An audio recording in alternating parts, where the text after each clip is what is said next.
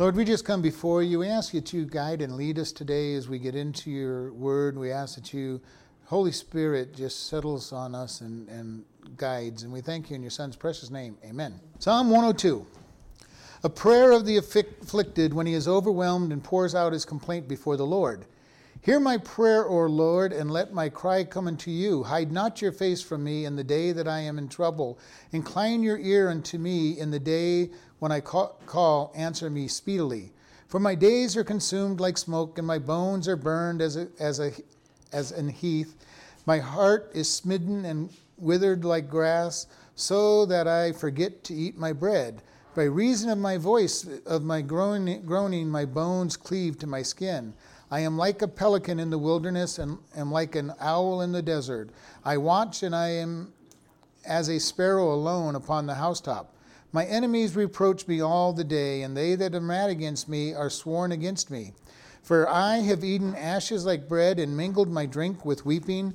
Because of your indignation and your wrath, for you have lifted me up and cast me down. My days are like a shadow that declines, and I am withered like grass. But you, O Lord, shall endure forever, and your remembrance unto all generations. You shall arise and have mercy upon Zion, for the time of favor her. Yea, the set time is come. For your servant takes pleasure in her stones and savors the dust thereof, favors the dust thereof. So the heathen shall fear the name of the Lord, and all the kings of the earth your glory. When the Lord shall build up Zion, he shall appear in his glory. He will regard the prayer of the destitute and not despise their prayer. This shall be written for the generation to come, and the people which shall be created shall praise the Lord. For he has looked down from the height of his sanctuary. From heaven did the Lord behold the earth, to hear the groaning of the prisoner, to loose those that are appointed to death, to declare the name of the Lord in Zion and his praise in Jerusalem when the people are gathered together and the kingdoms to serve the Lord. He weakened my strength in the way, he shortened my days. I said, O Lord, take not away in the midst of my days, for, my, for your years are throughout all generations. Of old have you laid down the foundation of the earth, and the heavens are the work of your hands. They shall perish, but you shall endure. Yea, all of them shall wax old like a garment, as a vesture shall you tra- change them, and they shall be changed. But you are the same, and your years shall have no end. The children of your servant shall continue, and their seed shall be established before you. So we're going to look at this one. This says it's a prayer of the afflicted when he is overwhelmed and pours out his complaint before the Lord. And this is talking about somebody who's under sore problems. And it says that when he is overcome, he pours out his complaint. And that is actually good advice. When we are tested or tried or we're running into trouble, we need to call out to God, be, in, be uh, pouring our claim, complaints out to Him. Because actually, He's the only one that given a complaint to does any good. If we complain to each other, there's not a thing we can do to help each other. You know, how many times have you had somebody complaining to you, or you've heard the statement, better yet, uh, it doesn't do any good to complain, it doesn't. And in reality, we need to learn that if we're going to complain to one another, it does no good to complain to one another. If we put our complaints to God, He can at least do something about what's going on, and it's a way to way to uh, uh, get His attention. And verse one says, "Hear my prayer, O Lord, and let my cry come unto you." This is the cry of the person who's afflicted because usually when we're being in great pain and trials, we almost feel that God's not going to listen to us unless we know the scriptures real well. But you've been there probably where you kind of think, well, God just is not listening to me any, anymore. Or you at least think that He's not. Have you ever had those times when you're praying and it's like nothing is getting through to God? It's just like bouncing off the ceiling and coming right back down. And we need to be careful that we don't let our emotions lie to us during those times and tell us that we're wasting our time. Because it is a test, it is a trial. We were watching God's Not Dead 2 in, uh, last night at home, and at one point, the, the lady who's on trial goes, My, I keep praying, and God doesn't seem to be speaking to me. And she goes, He always speaks to me. And her father goes, because she's a teacher, goes, You should know more better than anybody that when the when the test is given, the teacher is silent. And it's kind of an interesting statement. Because when a test is given, you're not supposed to be speaking and giving answers because it is a test. So when we are in the middle of the test, we may have those times when it sounds like to us or feels like to us that God is not answering because we're in the middle of the trial. He wants to say, "Do you believe what we've been te- what, you, what you've been learning?" And it's time for us just to say, "I believe it." And this is why I tell you so often when, when things are going wrong in my life, I just turn to God and go, God, I don't understand it, but you've promised it's for, for good. And we don't have to understand everything. We just need to trust that God is telling us the truth. And those are very important times when we're being tested to be able to say, God, you are true. My feelings are lying to me. Satan is lying to me. The world is lying to me, but you are true. And we sit down and we just allow him to be true. Now, is that an easy thing? Of course not. It wouldn't be a test if it was an easy thing. But the more we do it, the easier it gets to be able to just come back and say, God, I'm going to believe you. I don't understand it. It's hard, I'm to, but I'm going to believe you. I'm going to believe that you're going to meet all my needs. I'm going to believe that it's all, all for good. I'm going to believe that you are the one that loves me enough to make sure that nothing bad happens to me long term. Mm-hmm. And even if it's long term, it's still God's grace. You all have been reading the, the hiding place, and that was not an easy life for most of her family. Most of her family died in the, in the prison camps.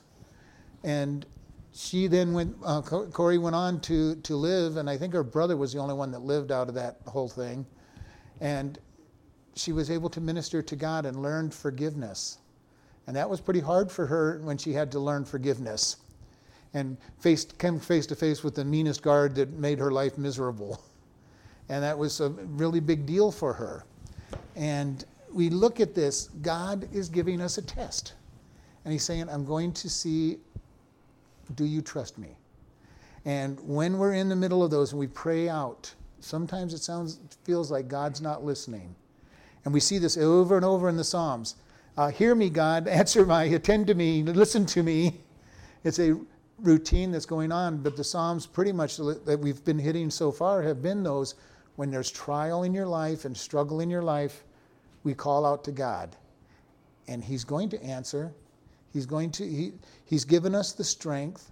And this is important for us to always understand. God is going to give us the grace we need to go through whatever He get, put, allows us to go through.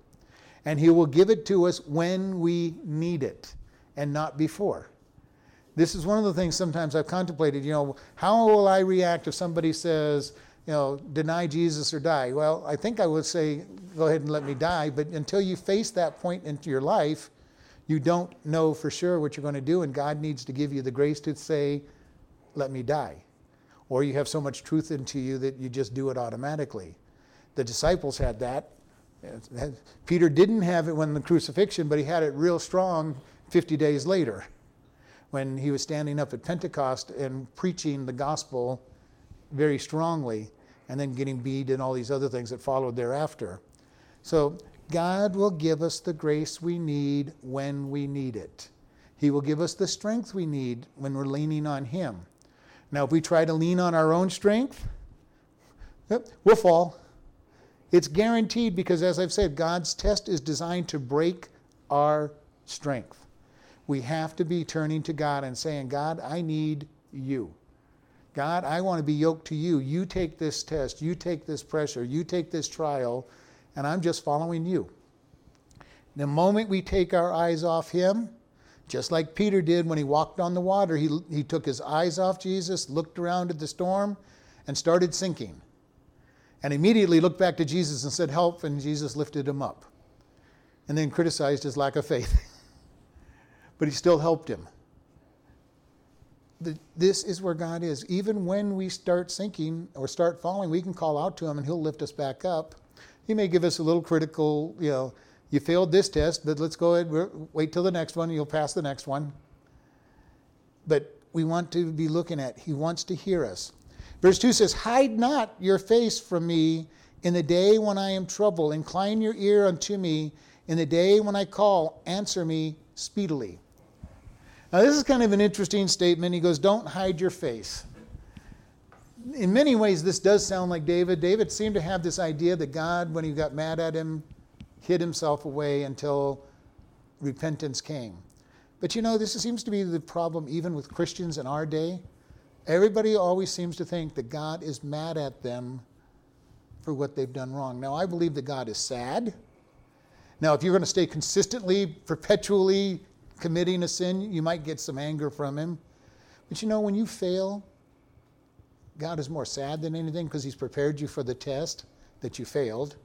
And if you've ever done any teaching and had to give a test, the worst thing in the world is when the students fail. Because you have to figure out did I do a bad job teaching or did they just do a bad job implementing the test? And so there's a little bit of sadness when a test is failed because you say, I've poured myself into this student and this is not where they're supposed to be. They should have known this.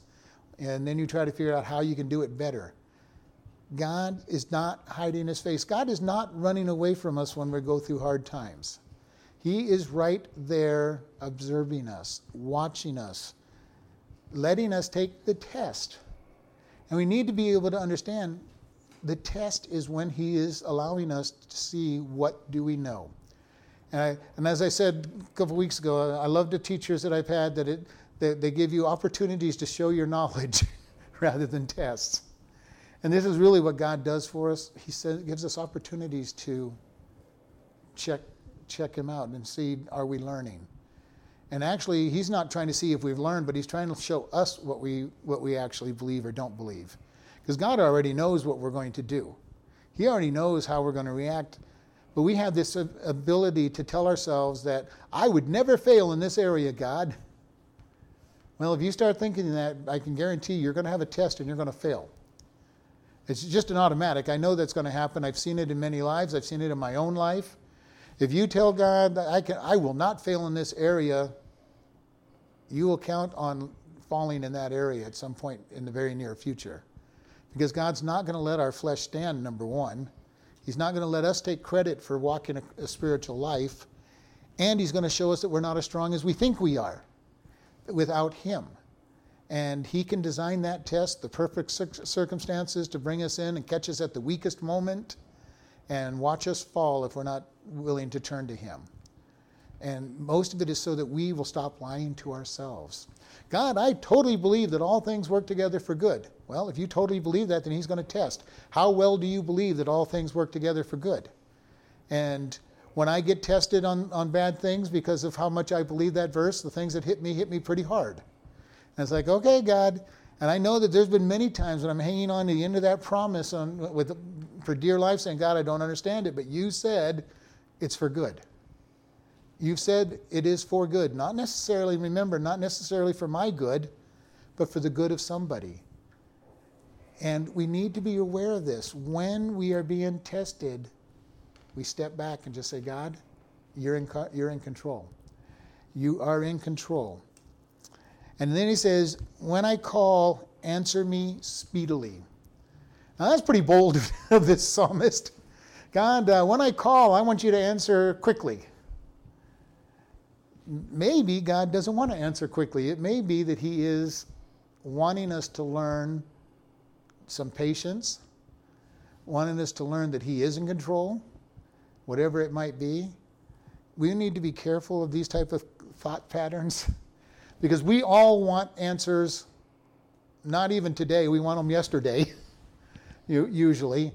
You know, God, I want this aired. You know, could you please, could, could you have answered it yesterday? If not, answer it right away. Right away, God, right away, God. We are a very impatient people usually. We do not like to wait. And even those who seem to like to wait don't like to wait. And if, you know, they may be able to wait longer than other people, but they're still impatient. And on one side, it kind of makes sense because we only have 80 to 120 years to live. You know, uh, any any delay is cutting into our lifespan, and God's saying, "I'm going to answer it in my time." And my time is the perfect time. Why is His time the perfect time? Because He sees and knows everything that's coming as well. and He knows what we need to go through. The more we can rest in the fact that God is, knows what we need to do and, and go through, the easier our trials are. Because we know and become very confident that God is not trying to hurt us. I have heard so many people, even Christians, well, I don't understand why God's hurting me so bad. He's not hurting you. He's, he's helping you. He's strengthening you. He's building you up. And I know that sometimes it feels like He's hurting us. It, it really feels sometimes when you're in the middle of trials like, God, you, have you lost control? You know, and you think that for a moment and you go, no, you haven't lost control. It's for good. But I know the thoughts that pop through your head, you know, God, you've somehow lost control. This just doesn't make any sense. And that's why, some, like I said, sometimes I just have holding on to that promise God, you said it's for good. God, you're sovereign. You're in control. I don't understand any of this, but you know what you're doing. And the minute you start really believing that God knows what He's doing, life becomes a whole lot easier. Because you don't have to worry about what's coming in the future. You don't have to worry about what may happen, what might happen, what is happening. You just let God deal with it. As he said in Peter, cast all your cares on Him, for He cares for you. Most of our problems come when we forget that God is a personal interest in us. And we start thinking, well, and I've heard people say, well, he's so busy. Why, why would he care for me? Well, because he is able to do it. What about when are brought on because you did it to yourself? God has still got a plan for it. He still has a plan for it. He's still going to give you the grace to go through it. Because if he didn't give you the grace to go through it, he would have just given you the mercy not to go through the consequences. But yes, you, those are the harder ones. Those are the harder ones to deal with. When you deserve what you're getting, those are the harder ones to, to say God still knows what's going on and that it's for good because all things work together for good. Not just the things that God sends to you, not the things that I did right. Even when I totally mess up and it's my fault that I'm going through something, all things work together for good. Even if I deserve it because of my mistakes, it's still going to work out for good. And my experience over my years have been down the road, it at least makes me empathetic to somebody else who is going through something that they caused. Because that's the hardest people for us even to, to feel sorry for. Then when they deserve what they're getting. They used intravenous drugs for, for years and they ended up with AIDS and all kinds of diseases.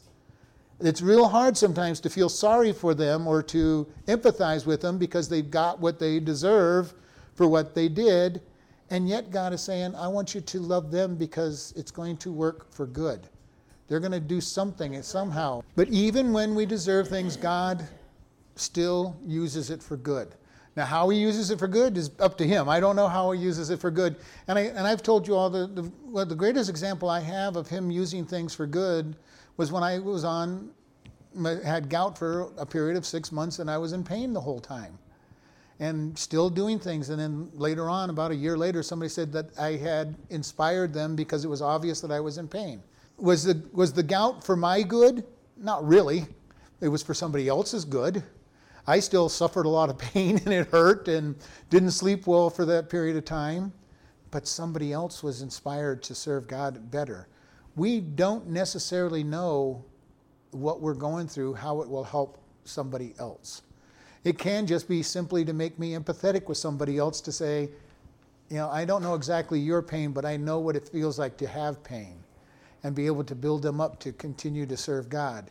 I don't know how this works, but, but this, you know, and it gives us. The whole thing that this is bringing out in the more of God's word we hear, the more of his word that we listen to, the more it influences our life and touches other people's lives because we're applying his word. I've had many conversations in this last week or so where people have talked about having disobeyed God's word, and they don't use it that way. But I'm going, you know, if you just followed God's way in the first place, you wouldn't be facing these issues later on. Now let's try to get back to God's word, which is hard to do when you've disobeyed in the first place. God can block the consequences. I would not count on him blocking the consequences, but he can, in his mercy, block consequences that you deserve. having said that, like I said, I would not count on him doing that because then you're presuming that God will do it. Much of what we deserve doesn't necessarily come through because of God's mercy. And we need to make sure we understand it's his mercy that he doesn't allow some things to go, some of the consequences to follow. But he did put the laws of sowing and reaping in so that you need to count on when you do something wrong, sowing the consequence, uh, reaping the consequences for it.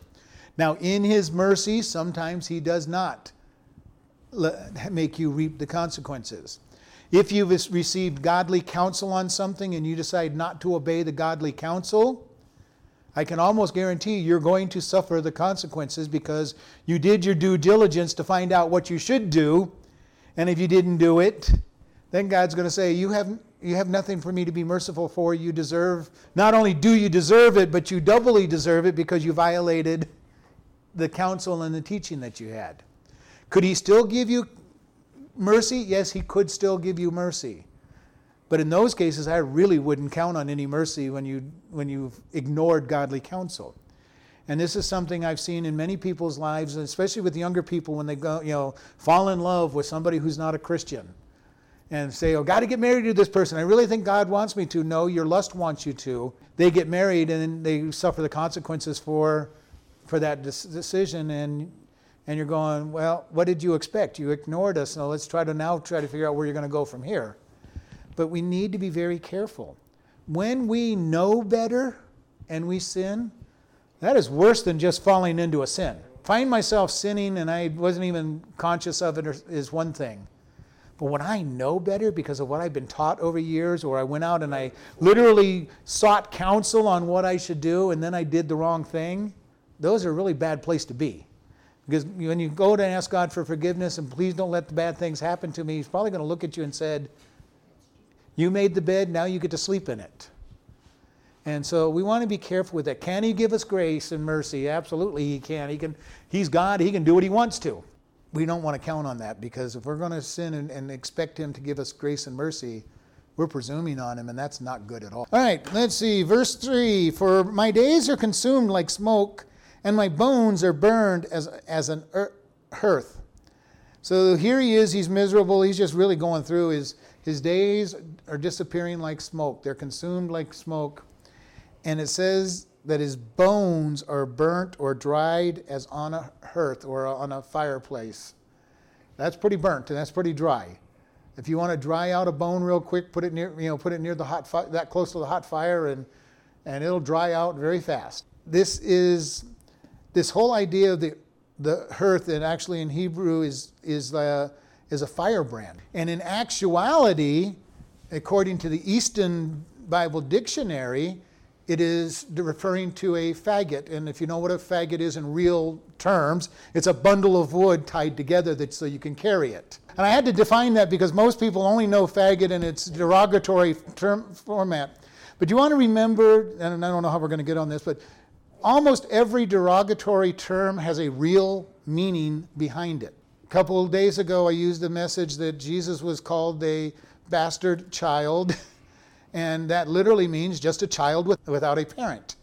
And, but most people don't understand the, the terms behind all these derogatory and uh, inflammatory words, which is why I mentioned this one in its term and what it means. Uh, if you read older books, they will talk about getting ready to go on a trip, and they were and they gathered faggots of wood. And what they did is they grabbed a bunch of wood, tied it all together, put it on their, put it on their packs. So you're learning, learning some words and what it means. So, but this word literally means that he, he feels like he's being burnt as a bundle of sticks. Any, however you're looking at it, he's pretty miserable. Verse 4 My heart is smitten and withered like grass, so that I forget to eat my bread. Now, this is, he's really being very poetic in here. His, his heart, his inner being is being basically smacked, struck, you know, beat. And he says, and it's withered like grass. And if you, you know, we don't know much about grass around here, but when, when grass starts getting, when green grass starts getting uh, a lot of sun upon it, it starts to wilt and wither. And if it gets enough sun, it starts to turn brown, melt away. And this is what he's describing. You know, he's basically saying, My life is miserable. And you know, one of the things about it is if we start dwelling on how miserable our life is, it tends to get worse. If we start thinking about how bad things are, we start getting the next bad thing and the next bad thing. And, we, and have you ever been there where you've made yourself totally miserable? You were, you were, you were slightly miserable, and you started concentrating on all the bad things in your life, and you got really miserable, and nothing had really changed in that hour. It was just you started dwelling on all the bad things that, uh, that are, were, or may happen to you, and you get yourself totally miserable. We need to be able to turn that around, and that's. I, I would recommend uh, the song to you, "Count Your Blessings." If you if you are starting to find yourself counting the miseries in your life, start singing the song "Count Your Blessings" and start counting your blessings, because we do have this habit of being able to look and say, well, God, this has gone wrong, this has gone wrong, this has gone wrong, this has gone wrong, and oh, by the way, maybe this is going wrong, and this is going wrong, and this is going wrong. And before long, you are just the most miserable person in the world because nothing's going right. And the more we spend time with God looking at His blessings, Yeah. you know, the very fact, and I've heard people say it very negatively. Well, I'm on the right side of the earth. You know, I'm not. I'm not six feet under. Like, you know, there's a negative way of looking at it. But you know, every day we start a new day is a great blessing.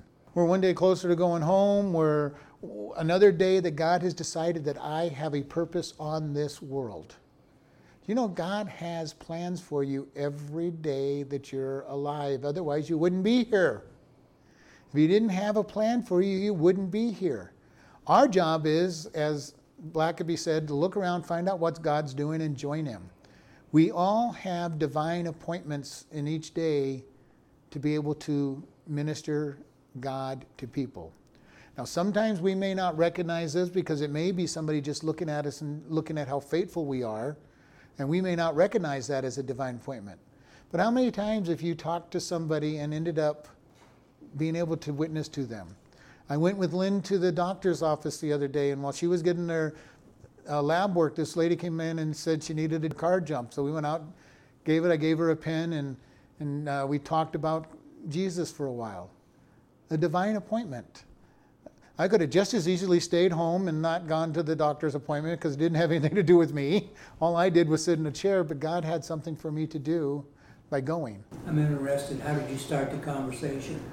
I actually uh, just started talking to her, and I'm going. She goes, "Well, thank you." And she wanted to go, "Can I pay you?" And I'm going, "No, I don't need to be paid. Uh, you know, that God just gave me the opportunity to help you." And she goes, "Oh, you're a Christian," and you know, so we talked, and and and you never know how things. I mean, the the key to all of this is just to start talking to people, because who knows? God will fill your mouth. God will end up filling your mouth because that's what He told the disciples. Don't worry about what you are going to say when you're called before the Sanhedrin, when you're called before the people. The Holy Spirit will fill your mouth. Now, does that mean we get totally unprepared? No, we should probably prepare a little bit so the Spirit has something to, to draw out of us. When I come to teach, half the time I don't teach what I studied, but I study to make sure that there's something there just in case. Because I don't want to step in here and just say, okay, God, show me what it is, and then sit here and look at everybody because there's no plan. Too many times when I if I try to plan everything I want to say, it never works out anyway. So it is just learn, study, learn ways to present the gospel, which is why I gave out that insert a couple weeks ago on how to how to use the a couple of different ways of ministry. It's important for us to learn just to open our mouth and share with people. And you know, the more we speak speak out, the easier things get. The hardest ones are always the first ones. When I would go out and do street evangelism, I am not a real strong, outgoing, jump in the fray type person. And those first, the first person would be the hardest one to you know start with. But after you started talking with them, the next one got easier, and the next one got easier, and before like it's like, okay, who's next? Especially when you start getting a little bit of positive response back. A little harder when somebody jumps all over you and starts yelling at you and cursing you out. And you know, but those ones are also worked. I'm glad God got the bad one out of the way. Let's get to the good one now. We need to be ready to open up and just share. We all tend to fear opening up to share with people. But you know, it's so strange is it hardly ever is as bad as we think it's going to be. Uh, I've not had somebody beat me up because I tried to share the gospel with them. Not yet. Now, as things get worse, that might happen, but right now, it has never happened that somebody has physically assaulted me for sharing the gospel. They may have verbally assaulted me on one, well, a couple of occasions, but you know what? I can shake that off. There's another person out there that needs to hear. But we need to be very careful. Most of what we fear does not happen. And this is something we need to get fully understood because we worry about so much, we fear so much, and most of what we worry and fear about never happens. And many things that they're feared about have never happened. And every time I've gone to an evangelism seminar or class, somebody originally, somebody somewhere in there will say, What if they say or do this, that, or the other thing? And usually the instructor or somebody like myself will go, I've been doing this for a long time and I have never heard that situation or that question. People can come up with the weirdest things to be worried about to keep them from sharing the gospel. And as I've said, you know, what's the, what, the number one question most people have is what if they ask me something I don't know how to answer? And from my perspective, that's the best thing that can happen to you because you, you just give them that answer. You know, well, that's a very good question. I don't know the answer. Let me go find the answer. Can we meet again uh, at some point in the future? Now you got two times to witness to them. And the thing that we fear the most is the thing that turns out to be probably the best thing that can happen to you to reach them. Because now you get two chances. And you can pray for them a lot during that time in between and let God start working on their heart. Verse uh, 5 By reason of my voice, by the voice of my groaning, my bones cleave to my skin. And this one goes into the same thing. He's, he's working himself even worse. Okay, by reason of my voice, he's, he's confessing all the negative things in his life.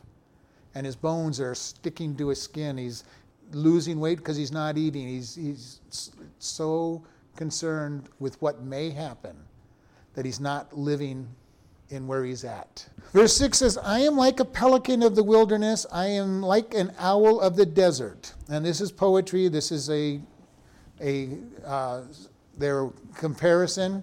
We don't really know what the word, what kind of bird this word, word is for pelican. They, they're guessing at pelican.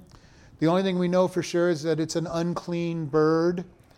And I don't know why a pelican would be in the wilderness in the first place because it's a water bird. Why they picked pelican, I have no idea. Well, the one thing we know, the, the word is unclear in the, in the Hebrew as to what kind of bird this is. Many times when they describe animals or wood or very specialty words, they don't really know the, transla- the full, the correct tr- translation for them. I'm going to have to use a computer term because I'm a computer person. You know, if somebody starts talking about a CPU, or, you know, that's pretty well known in our day, or RAM. But you know, 20, 30 years ago, if you used those terms, nobody knew what you were talking about. Processor speeds, you know, you know, we, there's all kinds of words I was listening to the radio one time in Baltimore, and they were talking. Drapery Company was the one that was doing their sponsored ads, and they had named all the different parts of the, the drapes, the valance, the you know all the different things about about the about the window dressing.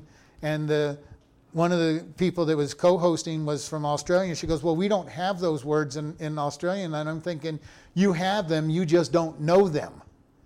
Okay, this is what happens a lot of times with these words that are really technical words when they use a type of wood. The, the average scholar didn't care about wood. all he wanted to know was the, all, you know, the, what does it mean? And they're telling, well, we want oak, pine, you know, and if you don't know those woods, they really don't mean a lot to you. The carpenter knows, cares very big about what wood he's using uh, the instrument, per, the person who's playing an instrument cares what kind of wood their instrument's made out of. Uh, somebody like me says, "Well, who cares? You just make me a table." Well, uh, well, I can make it out of pine, and it, you know, every time you write on it, it's going to put an insert, insert on your on your table. Well, I don't think I want it that soft. Uh, you know, or go to the opposite end and, and say, well, we'll make it out of this one that's like marble. That might just be a little too hard and too much cost. So when they start using these words, when we bring Leviticus and Numbers and all that, we brought out the fact that most of those words we don't know exactly the animal that's being forbidden to eat to be eaten. All we know is it's some kind of bird, some kind of rodent, usually. Uh, so we want to be careful. And when we get into the different translations on this, where pelican and vulture and, and owl and all of that, it's not really a big deal. We know it's an unclean bird. All right? We do know that it was unclean. And then he says, and like an owl of the desert. So he's saying, I am like unclean things. And this is where he's getting, he's starting to get into depression. So much is happening to me, and I must deserve it because all these bad things are happening to me. We saw Job go through this. He starts out saying, I'm innocent, I'm innocent.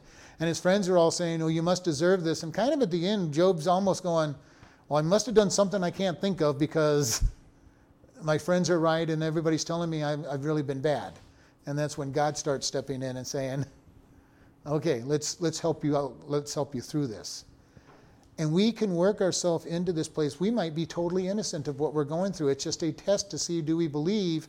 And then we start concentrating on all the bad things and all the negative things. And the next thing you know, we're saying we deserve what we got, and I'm terrible, and I'm, you know, all, I'm this, that, and the other thing. And we've turned ourselves into somebody who's totally worthless, and that God has not cannot forgive because of how bad we've convinced ourselves we are. We need to be careful about this. It's easy for us to do this because we are sinners. We probably deserve anything that we that happens to us if we really want to try to figure out why we should deserve it. There's we, things in our life that we deserve. And if we're not careful, we're going to condemn ourselves all the time and say, "Well, I deserve this, so I'm just going to I'm going to endure it because I deserve it." And then you lose focus that it's a test on some other area of your life. We need to be careful the psalmist has worked himself into a frenzy saying, I'm an unclean thing. And that's what those two verses, that, that those two phrases mean. I am unclean. I am un, not worthy to be able to come before God. And then his, he's leaving. He started out begging God to hear him, and he's working his way down into a really bad mental state at this point. And how many times have we done that kind of thing? You know, we start going through something and then we start really starting to condemn ourselves instead of living in the forgiveness of Christ. And we need to be able to understand God forgives us. If I turn to Him and I repent, He forgives. And I am not burdened by what He has forgiven. He will then walk with me and talk with me, walking with me, leading me, trying to help me come out of this depression that this psalm is heading into. And we want to be very careful about this. Verse 7 says, I watch and I am as a sparrow alone on the housetop. This has a very interesting point. How many times have I said, we watch people in the church who are, who are walking away from God, and before long they've isolated themselves from God's people. He is the sparrow alone on the housetop. Once you isolate yourself, he's already feeling God doesn't care for him, and then he's isolating himself from anybody who would be able to help, help him get back with God. The greatest thing you can do when you're feeling like you don't deserve to be in church or it's the wrong place to be, get to, the, get to a church or a Bible study as quick as possible when you're feeling that way because you need the body of Christ to edify and build you up. Very important. We need, we need each other. This is why Hebrews says, Forsake not the assembling of yourselves, and so much more as you see the day approaching. The worse things get for us as Christians, the more we need each other in ways that we don't even understand right now. This is something very important. We need each other. And we need ourselves, we'll need each other even more as things get bad. One of the things I talked to some friends of mine is how many people that own houses that are really big houses right now may, may be the ones that are helping church people get by when we start getting a lot of pressure. When people can't afford their house payment and we end up having to take each other in like they did in the first century because the need was there to reach out to each other. Not because they quit, you know, don't want to have a job, but they can't find a job because they're a Christian. Right now, we're not there. We're not at the place where we can't find work just because we're a Christian. We're getting closer. We're getting a place where if you're a Christian, it gets harder to be a Christian in the workplace. You're a target for some people because you're a Christian. But we're not quite at the place where because you're a Christian, you lose your job. That happens in the Middle East. You, many of those guys become Christians and they own their businesses, and nobody will come and shop at their business because they're a Christian. They're a traitor and they won't come to their shops. It happens, and it will be happening probably in the near future. We need to be prepared to help each other out, to lift one another up, to minister to one another. And it may be in some very practical ways in the near future when everything is going wrong and we need to help one another with different expertises that may not be out there at that time. And we need to be ready. He is saying, I am unclean. I don't deserve it. I'm a sparrow on top of the on top of the roof. I've isolated myself and I'm, I'm well, he didn't say he's isolated himself, but he's saying I'm all alone. I'm all alone, nobody to care for him. And this is something we need to be careful about. Verse 8 says, My enemies reproach me all the day, and they that are mad against me are sworn against me. His enemies are taunting him. Have you ever felt, or maybe even literally, had enemies taunting you? Really bad if they're family members. but there's times when it feels like people are taunting you and, and making fun of you because you're a Christian. Or they're mocking. Or mocking, taunting. A lot of times it does, unfortunately, come from family members. Well, what's your God doing for you now? You know, you, you, you, know, you lost your job. How are you going to? And it's kind of funny watching them sometimes. You lose your job, and they're like, well, where's your God now? Yeah. Uh, again, God's not dead too. One of the jurors went out who was a pastor, and the and the and the prosecuting uh, attorney goes, well, they they're, what's their God for like now? They took out their only sure, sure, uh, sure jurist. yeah, and the next thing you know, there, there's a Christian replaces them that they don't know of that. That's a Christian. It was really a neat, neat way that God, they did that. But uh, the world is always coming in and saying, "Well, what's your God been doing for you now?" When when things seem to be bad. But you know, that's a great time when you go. All things work together for good. God's got a plan. Yeah. And when they see our faith, it kind of shakes them up because they are thinking they've been victorious and that you're that you're going to turn against your God because things are turning, you know, looking bad. But to know that God's in control and that He's going to give you good out of uh, that good is going to come from it, gives you a confidence that they don't understand. What happens when the world reaches that, that breaking point where everything seems to be going wrong? They'll turn to suicide in worst case, but they'll turn to alcohol and drugs and and anything else to try to forget how bad things are. And they watch Christians walk through it with the strength of God. It really freaks them out because they don't understand it. And then when they see you get to the other side and God gives you the blessing, it does things to them that they don't because they don't understand it. They look at it and say, How could you do this? I used to love the question when I was going through a busy time when people look at me and say, How can you keep that smile on your face? How can you be so happy? How can you, you know, not be going crazy like the rest of us? Because God is here. God has given me peace. The world sees that difference in us. As long as we're trusting God enough to stay focused on Him and not acting like them. If we fall down and act like them, then we've messed up the testimony and God has to start all over again. But when we pass that test and we stay focused on God and we come through with joy in our heart, without having turned to the depressants that they use to, to get out of it, they notice. They notice. And sometimes they even ask, Why? How? How did you do this? I've been a Christian long enough that I can't even understand how non Christians make it through any part of their life. Hmm. But you know, the more I look at it, the more I realize they're not making it through their life. That's why they're turning to drugs and alcohol and all these other, you know, suicide and all these other things, because they are not handling it without God.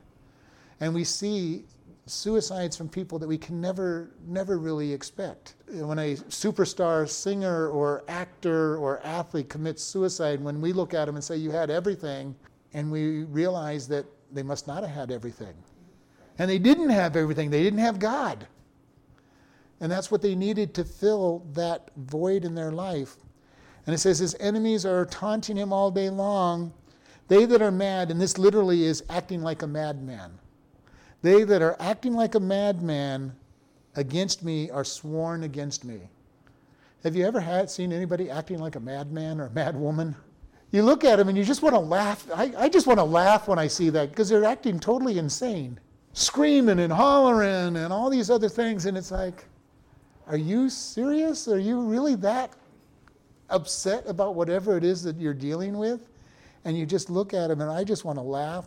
And you know what? If you actually laugh or smile, they get even madder at you.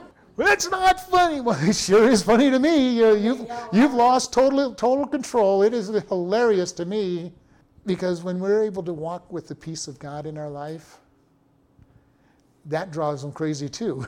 I used to have a lot of fun when I was working in the restaurant. Somebody would go totally insane and nuts on you, and people would watch because I, stay, I was trained to stay professional and be kind. And well, I'm sorry that you're not being able to be helped and all this. And they would leave and they go, I would have smacked them. I would have done this to them. I'm going, well, that's not an option. I had to be nice to them. But that impresses them that you can be nice to them. But you know, it's so important for us because that's part of our witness that we end up being kind to those who don't deserve it. And how, why are we kind to those who don't deserve it? Because God is kind to us and we don't deserve it. But it's important for us if we truly see ourselves the way God sees us and how He treats us, then we can be able to work with others to treat them in the same manner. But see, that's the value of seeing growth I am loving seeing people grow. All I'm doing is teaching the Word of God. I mean, God is using me to teach the Word of God, but people are hearing it and applying it to their lives, and that blesses me because I get to watch people grow, and it challenges me to go deeper and, and further in. But you know, it is very important that we just learn to trust God. This is us being like Christ to others and showing kindness and love. And it's very important that we do it. And it's not being used as a tool to manipulate. It's, it's genuine love for them, saying, because I feel sorry for people that act like that. I really do. I feel sorry for people who are, are mean and nasty because they're just going to reap it with most of the people that, that they do it back to. They're going to get back the, what, they, what they start. And then it's going to escalate from there. It just makes them miserable. And I don't want to be miserable myself. I like being in God and being fairly happy and joyful because that's what He does for us. Yeah, and even drains a person of energy when they're mm-hmm. putting so much into anger and bitterness. And it tightens up their muscles and they end up physically sore as well. So it's, it's very important. How are we looking at living our life? Are we looking at what God is doing for us, or are we focused on the negatives of what's going on? Are we looking at trying to live out His life and bless people, or are we going to give them what they deserve, which is and if we start giving them what they deserve, God might just let a little bit of what we deserve come upon us as well. Because He's want to say, hey, his, his statement is if you don't forgive others, He doesn't forgive you. And that doesn't mean heaven or hell, it just means the response that we have on this earth, if we don't forgive others, He's going to let the consequences flow a lot freely, more freely on us. All right, we're going to close in prayer here. And Lord, we just thank you for this evening. We thank you that you're working with us. Help us to be a light to the world that, that around us. Help us to let you shine forth out of us in all that we do and say, and that we will just lean on you and, and trust in you and that know that you are our Savior. You're the one that brought us out of our sin, and you have made us your children, and you've got special things for us to do. In your Son's name, amen.